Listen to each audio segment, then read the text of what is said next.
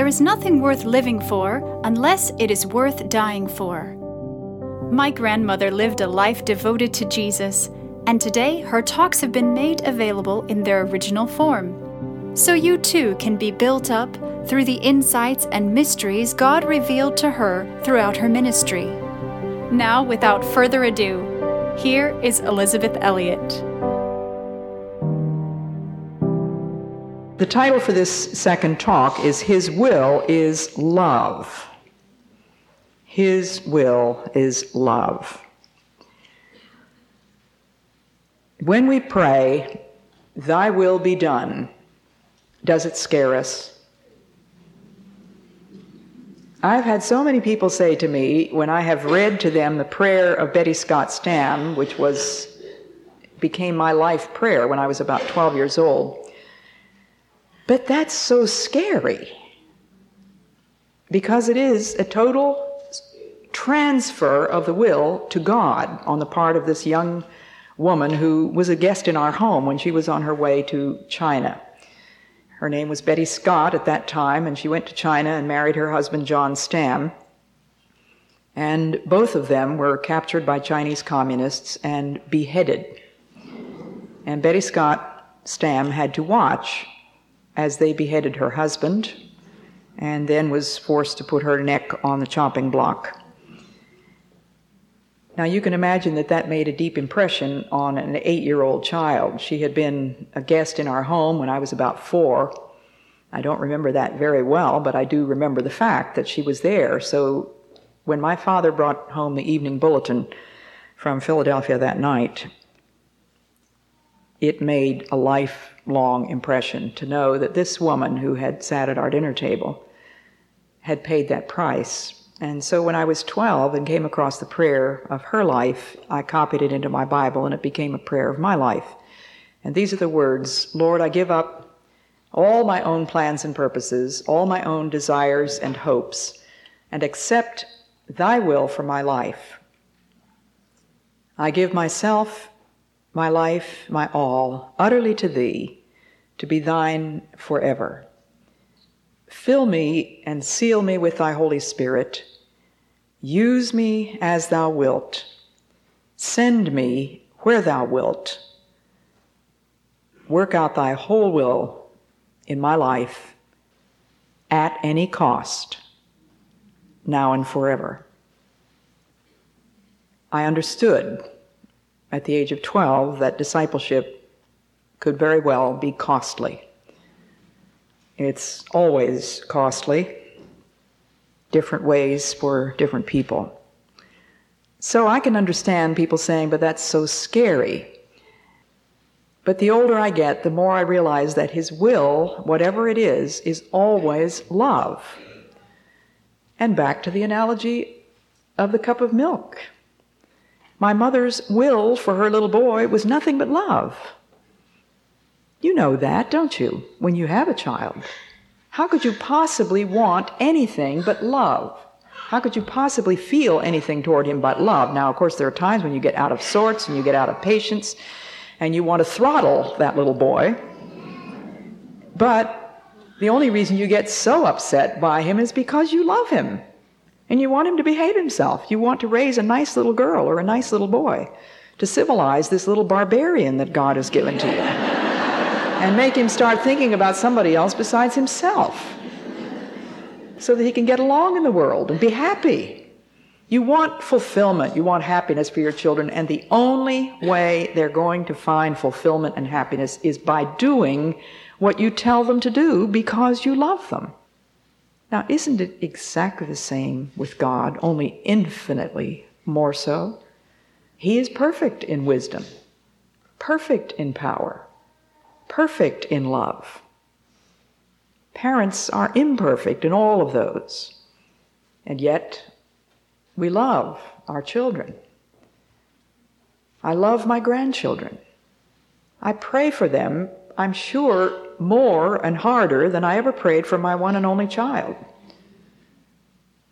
I presume, for one thing, because the world does seem to have gotten worse, for another thing, because I am I just am so grateful and, and am so overwhelmed with the mercy and the grace of God, I've, I've learned more about the love of God.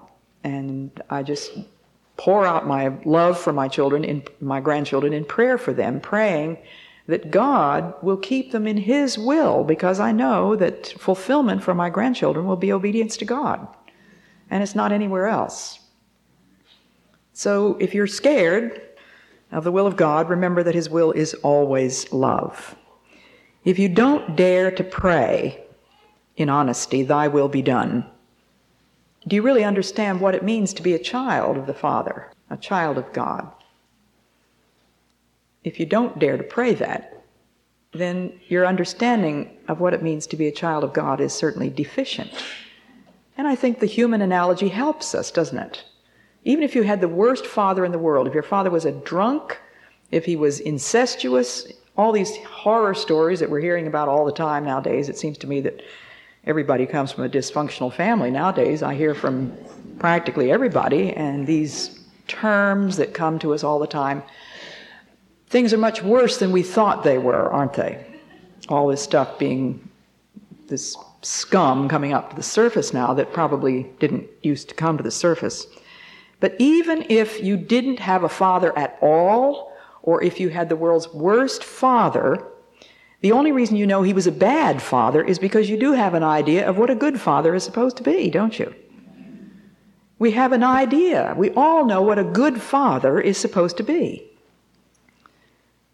Well, God is the perfect father. And the perfect father loves us with an everlasting love.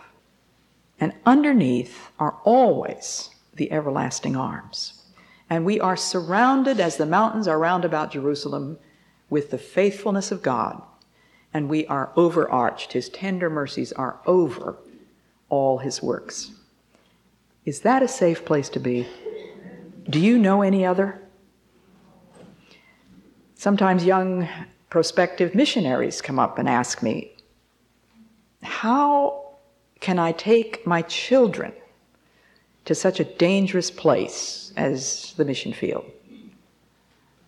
Well, my daughter and her husband were both raised in the jungle. Her husband in the jungle of Africa, and my daughter in the jungle of South America. And there were all kinds of physical dangers. You know, we had electric eels and vampire bats and poisonous snakes and jaguars and stingrays and you name it, scorpions, cockroaches like you wouldn't believe, so big you could hear them walking. I'm serious, literal, literally. And Valerie and Walt feel that they were brought up in a much safer environment than they are bringing their children up in, which happens to be Orange County, California. They would take the jungle any day compared to that. But apart from that, whatever the physical dangers or any other kind of dangers, moral dangers, much worse, of course, than physical, my question to those terrified young parents is Do you know any safe place in this universe except the will of God? I don't. You know you could be killed in your own bathtub. You know every time you get in your car that you're taking your life in your hands. But physical safety is really a relative triviality, isn't it, compared to moral safety? But if you're worried that your children are going to be deprived by living in some remote place or somewhere where they don't have the conveniences and the Coke machines and the Nintendos and all the rest of it that they have to depend on so heavily in this country, if you are in the will of God, you can be sure your children are in the will of God. When I had to make the decision as to whether I was going to go in and live with the Aucas people who had killed my husband or not, I knew perfectly well that I was risking my life, but that was not really very important. The thing that really gave me pause was that I would be risking my daughter's life. How can you take a three year old child to live with a bunch of naked Indians who killed her father? The will of God is love. If God calls me to be where I am, then God calls my child to be with me, because God gives children to mothers and fathers. And if He took her father, He had to be the father to her, and I had to be her mother. Now, some of you, I'm sure, know the wonderful story of Monica, the mother of St. Augustine. And some of you may not, but for all of us, it just helps me to read this over and over again with regard to this matter of the will of God. And St. Augustine says in his Confessions, when he was speaking about leaving for Rome, he had made up his mind he was going to leave home and go to Rome, which was a big city and a very dangerous city, and a place in which his mother was convinced he would be totally destroyed morally and theologically. And so his mother prayed earnestly that her son would not go to Rome. And he says this in his book Why I went thence and went, th- went thither, thou knewest, O God. Yet showedst it neither to me nor to my mother, who grievously bewailed my journey and followed me as far as the sea. Can you picture this weeping mother going right to the dock? But I deceived her, holding me by force that either she might keep me back or go with me. And I feigned I had a friend whom I could not leave till he had a fair wind to sail, and I lied to my mother, and such a mother, and escaped. For this also hast thou mercifully forgiven me, preserving me, though full of execrable defilements, from the waters of the sea for the water of thy grace. He was saved from the waters of the sea for the waters of God's grace, whereby, when I was cleansed, the streams of my mother's eyes should be dried, with which for me she daily watered the ground under her face. And yet, refusing to return without me, I scarcely persuaded her to stay the night in a place close by the ship, where was an oratory in memory of the blessed Cyprian. That night I secretly departed, but she was not behind in weeping and prayer. And what, O Lord, was she with so many tears asking of thee, but that thou wouldst not allow me to sail? But thou, in the depths of thy counsels and hearing the main point of her desire, there's the clue right there, hearing the main point of her desire, which certainly was the best for her son, regardest not what she then asked, that thou mightest make me what she always asked. Do you understand? God said no to what Monica was praying in order to say yes to the greatest prayer of her life that God's will would be done in her son Augustine. The wind blew and swelled our sails and withdrew the shore from us and she, on the morrow, was there, frantic with sorrow, and with complaints and groans filled thine ears, who didst then regard them.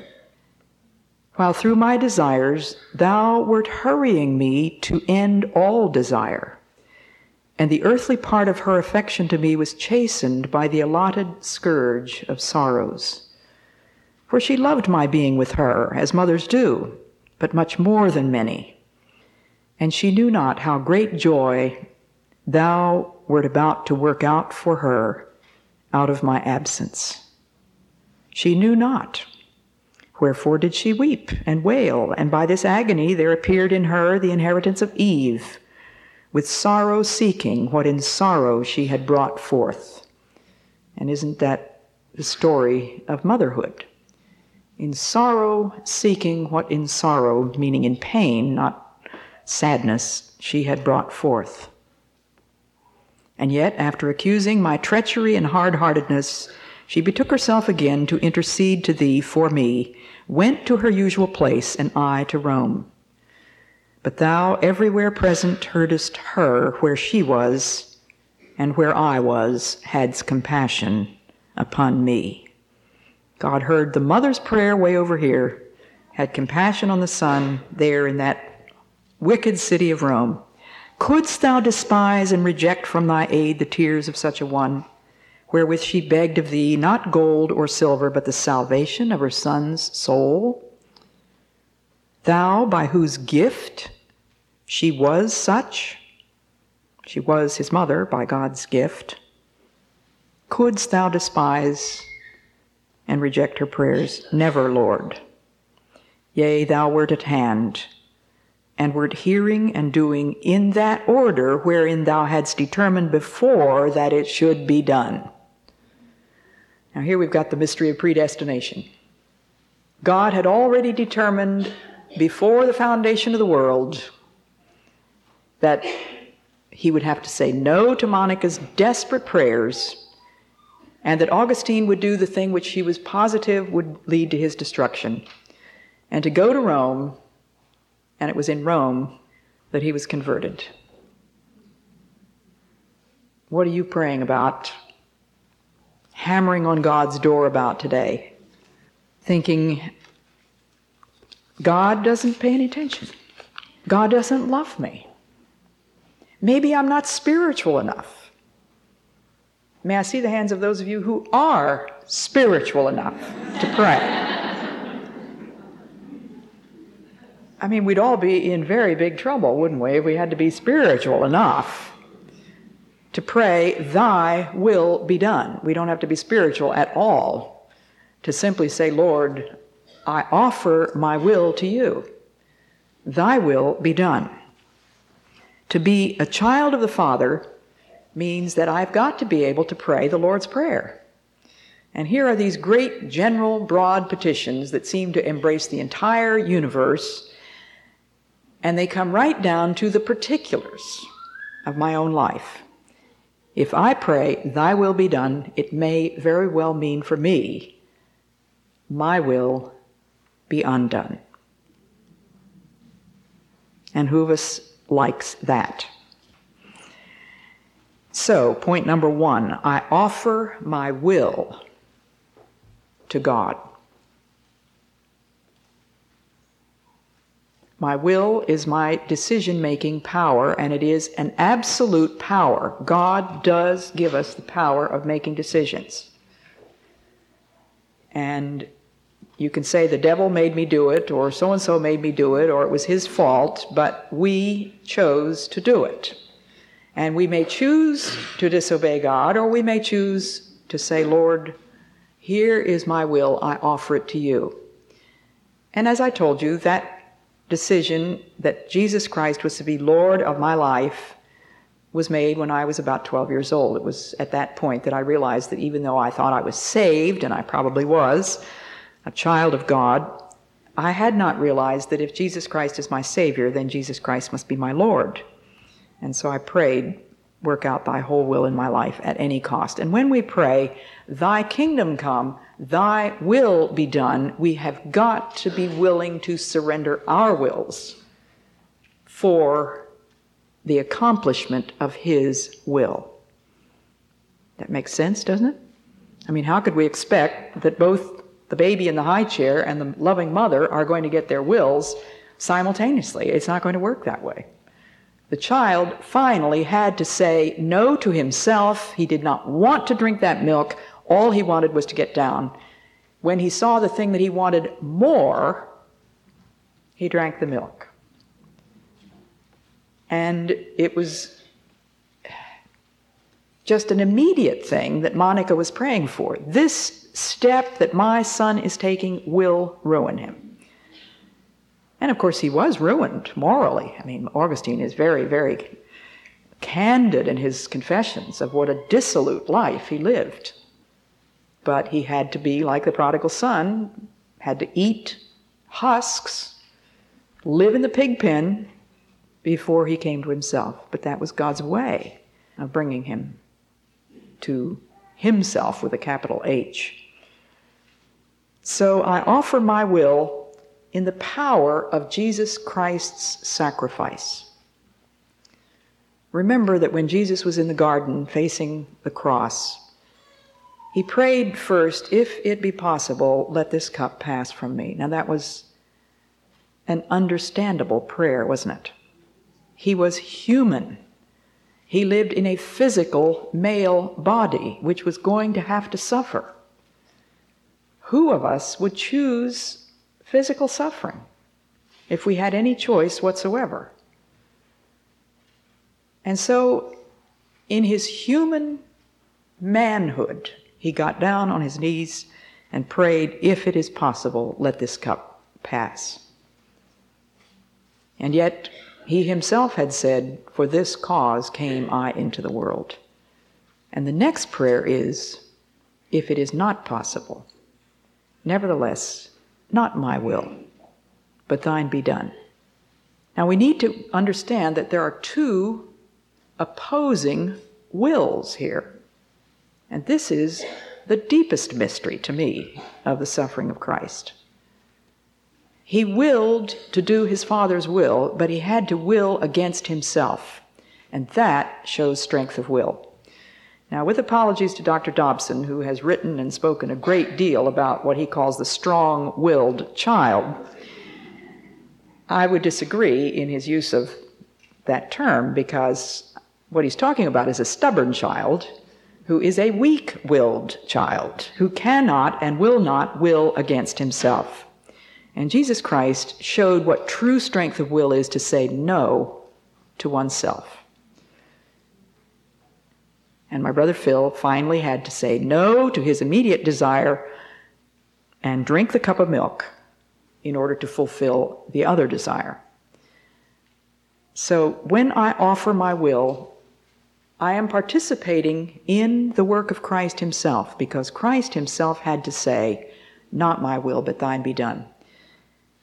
And it was his willingness to lay down his will and his life, that which was distinct from the will of the Father. And yet he said, I and my Father are one. So we don't expect me to sort out this mystery. We simply know that in his, human, in his humanity, he shrank from death and suffering.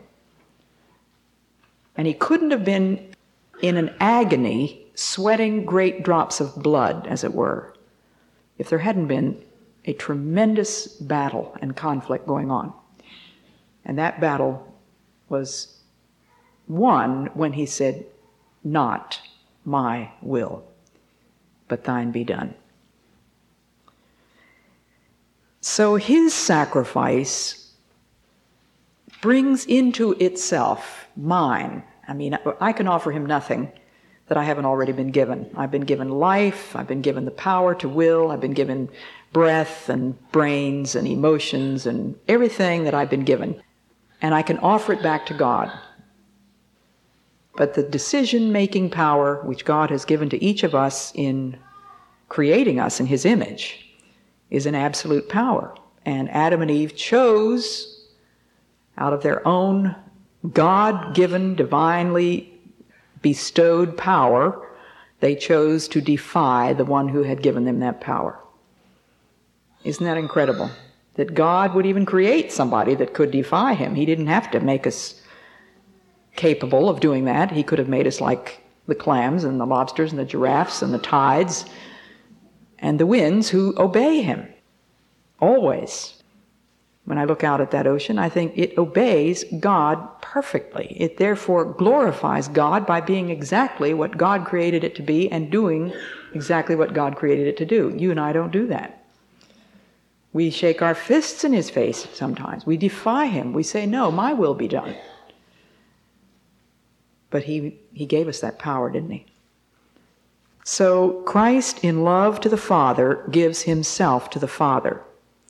The Father, in love to the Son, accepts the sacrifice. And you and I, in love to God, also may offer ourselves to Him. And God, in infinite, amazing love and grace, actually receives the offering. Which reminds me of when my second husband, and here I am actually quoting my second husband twice in one day, he wrote me a letter called the geriatric letter. I mean, he didn't actually call it that then, but I've called it that since. He wrote me a letter when he was moving in toward the kill, um, a meaning a proposal, um, closing in, you know. This man was 18 years older than I was. I was 42. And he wrote me a very realistic letter about what I would be getting myself into if I married an old man. And he predicted previews of coming attractions. You know, the day will come when you're going to have to take over the driving, and next thing you know, you're going to have to be cleaning my glasses, and et cetera, et cetera. This long list of not very appealing things that I might have to do if I took on the job of being his wife. And he ended the letter with, the, with these words But here I am, all of me for you forever. But what kind of an offer is that? And isn't that just the way you'd feel about offering yourself to God? Here I am, Lord, all of me for you forever, but what kind of an offer is that? What can you do with this woman, with this miserable heart of mine, with my feeble, flabby will? And he says, Come, child. Him that cometh to me I will never cast out. Come to me, all you who are tired and overburdened, and I will give you rest. Rest from your fears and your sorrows and your anger and your burdens of unforgiveness and all the rest of it.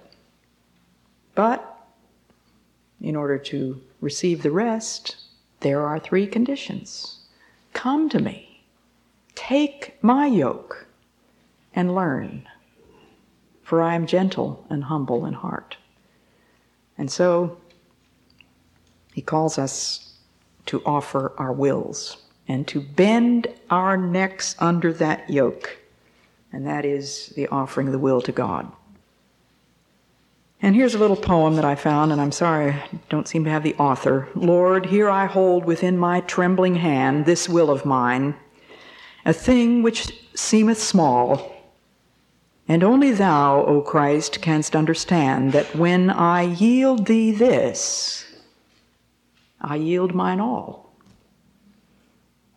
I'll read it again. Lord, here I hold within my trembling hand this will of mine, a thing which seemeth small. And only thou, O Christ, canst understand that when I yield thee this, I yield mine all. It is an absolute transfer. Point two I am still, having offered my will to God, to make my requests. The Bible clearly tells me make your requests known to God. As Monica did, her agonized, wholehearted request was don't let this boy go to Rome. And God let him go to Rome. Now, what do we learn from this? Well, let me read you a little bit of what C.S. Lewis says about this business of making requests. Let's remember that when we make a request, it is sometimes granted and it is sometimes not. If you ask for somebody to pass you the salt at the table, presumably they're going to pass you the salt. That's not a request which would be very likely turned down. Or if you ask your neighbor to feed your cat, if you have a nice neighbor, she or he might feed the cat. If you ask your boss for a raise in pay, that's a little more scary. It would give you a little more pause, wouldn't it? And if a man asks a woman to marry him, that's probably the most terrifying question a man ever asks. At least men nowadays. My husband and I talk to a whole lot of men that just don't seem to ever be able to screw up their courage. One young man told us that he'd met the most wonderful woman in the world. He said, She's absolutely everything I've ever wanted in a wife. I've been dating her for two and a half years. And we said, Are you engaged? And he said, No. And we said, Why not? Have you asked her to marry you? And he said, well, I can't do that. And we said, Why not? And he said, Because I don't know how she feels about me. Now, did you ever in your life? And my dear husband said to him, There's a real fast way to find out. Just say, I love you. Will you marry me? And you're going to know right off how she feels. Now, requests, back to C.S. Lewis here, numbers 2, 3, and 4 might not necessarily have been the result of our request. And here we, we get into this thing that non Christians always face us Christians with. Oh, you talk about your answers to prayer, they're just coincidences. It would have happened whether you prayed or not. If I asked the neighbor to feed the cat, it just might be that the neighbor would have fed the cat anyway, knowing that the cat was outside and liking animals, she might have fed the cat whether we'd asked for it or not. So who knows whether it was because of our request or not. If you ask the boss for a raise in pay, it just could possibly be that he's been hearing wonderful things about the terrific job you've been doing, and they had already discussed it in the board meeting and were going to give you a raise in pay. So who knows whether your request had anything to do with that. And if a man asks a woman to marry him, and she actually says yes, it's probably because she made up her mind long before he ever thought about it that she was going to marry him. So, prayer is request. It is sometimes granted and it is sometimes not. But was it coincidence? And I would like to say that I believe that the universe is created with laws, many different kinds of laws. The law of gravity would be one of the obvious ones. And I believe that prayer is one of the laws of the universe. God so ordained the world that my prayers actually do matter. Now, when I lose my pen, which is one of those little things in life that just drives me up the wall, because I like to think that I'm very organized, I always know exactly where everything is, I have a place for everything, and it's always in its place. And if the pen is not in its place, I can get very upset.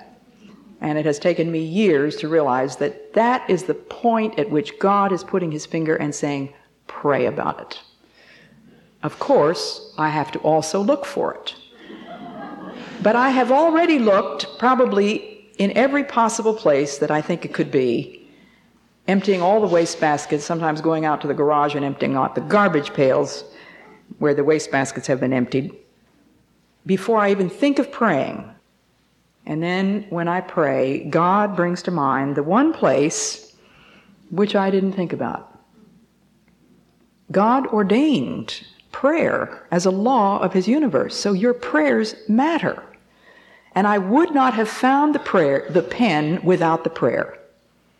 It really wouldn't have happened.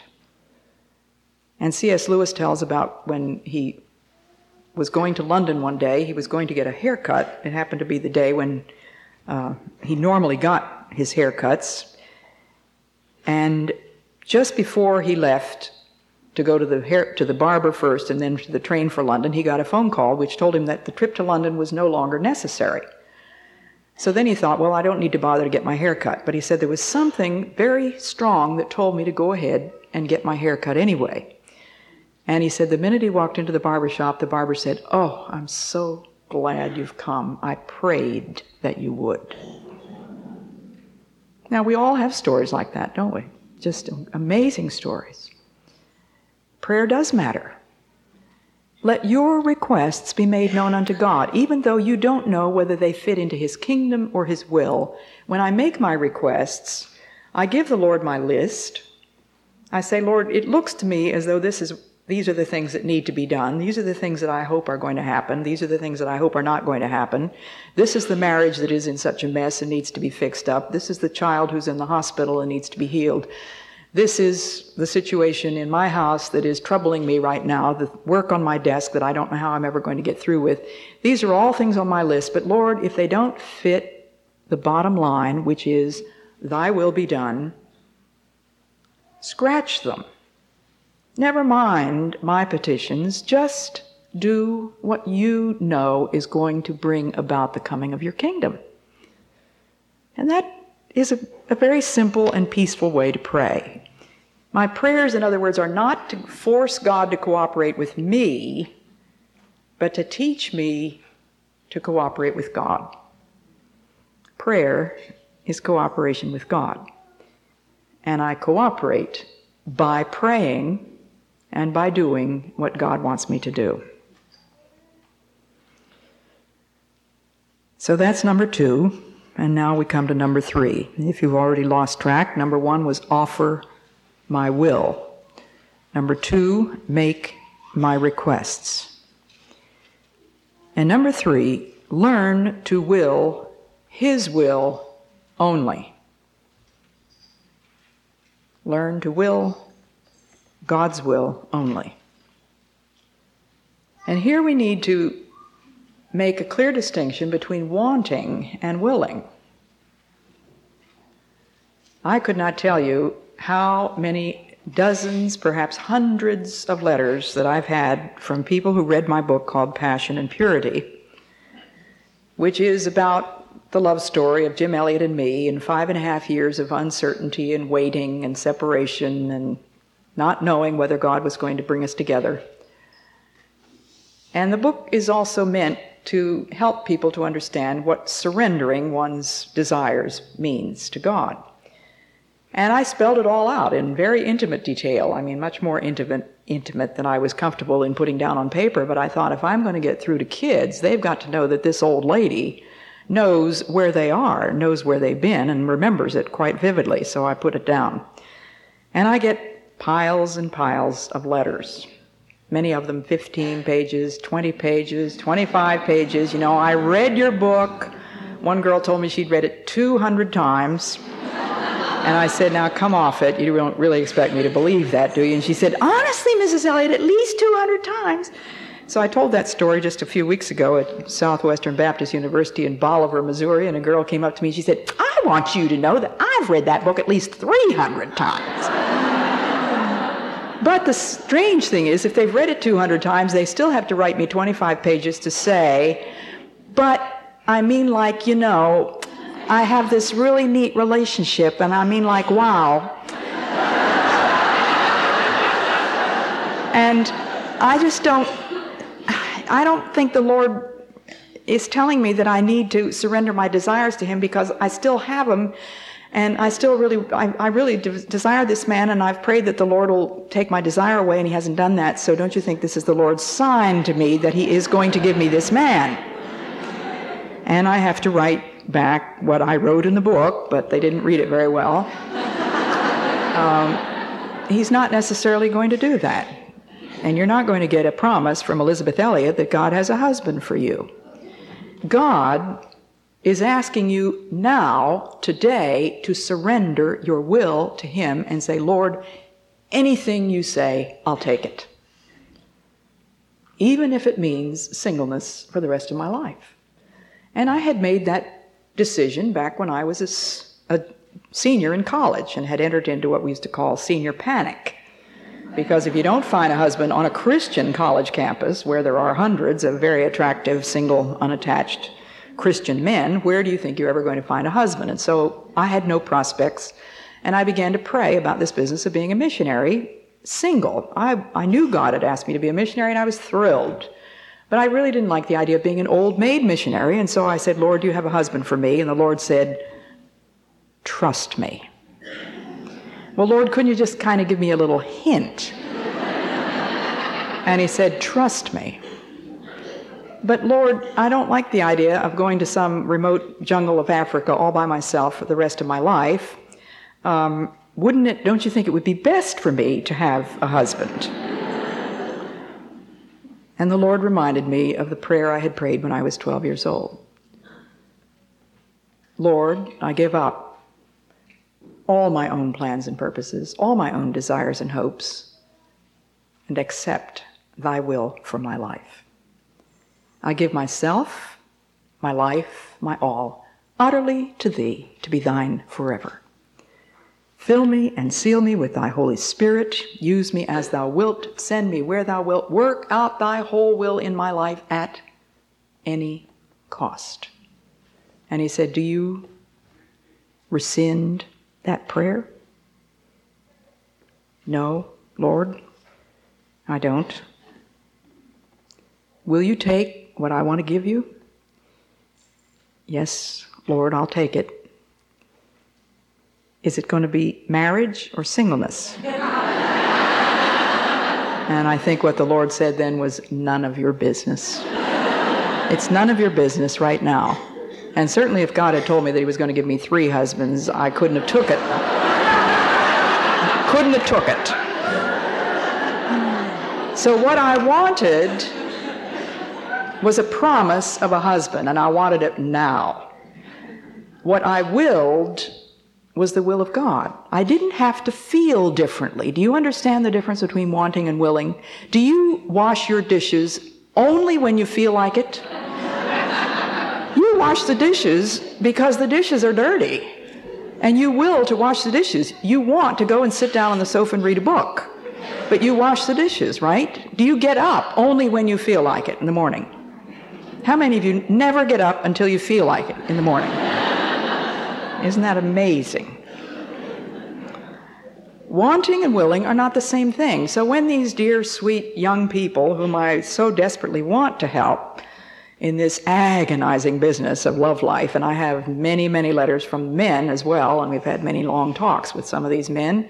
And I think Lars and I can now count up about maybe six couples who have really actually gotten married because we said to the young man, You asked that woman to marry you, or else. In fact, Lars told a young man not very long ago that man had called him up and given him this long story about this wonderful girl, and she met all his qualifications.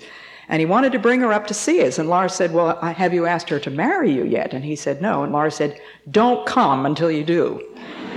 and lo and behold, he came very shortly thereafter, and he brought the young lady with him, and she had a ring on her finger. So we were very, very pleased about that. But God has given us in prayer what Pascal called the dignity of causality. In other words, the ability to actually cause changes. Now, how do we manage to offer our will to God? To me, it's a very simple transaction by faith. It helps me, and don't imagine that I'm prescribing that this is the way you have to do it, but I've found it very helpful simply to get down on my knees and physically lift up my hands to God and say, Lord, you know my wants in this thing. I surrender to you my wants, and I offer to you my will, and I will receive what you want to give me. And now we get down into the second part of the Lord's Prayer, which we don't have time to talk about. Give us this day our daily bread. And if you pray that God will give you what is best for you, then when it comes, you have to be willing to receive it. And so I offer in a literal physical act because I am a physical being and I need all the help I can get. I'm not spiritual, not very spiritually minded, and I'm not just spirit. And so it helps me bodily to do this. Just say, Lord, here it is, take it, I surrender it to you. And I really do believe that God receives that. And my brother Phil willed to do his mother's will when at long last he saw it as the only way to achieve his happiness.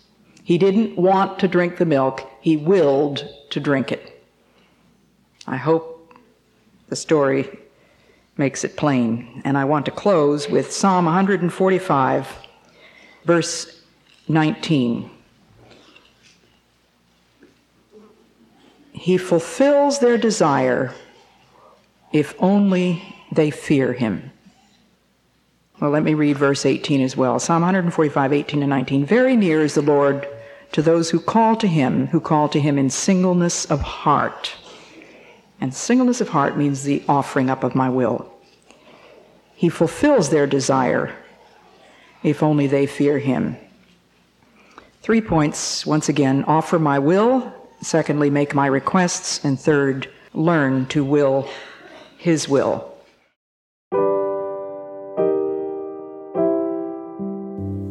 I pray you've been encouraged and inspired by what you've heard today, and will keep joining us here and on social media for my Granny's inspiration. Until then, remember the eternal God is your refuge, and underneath are the everlasting arms.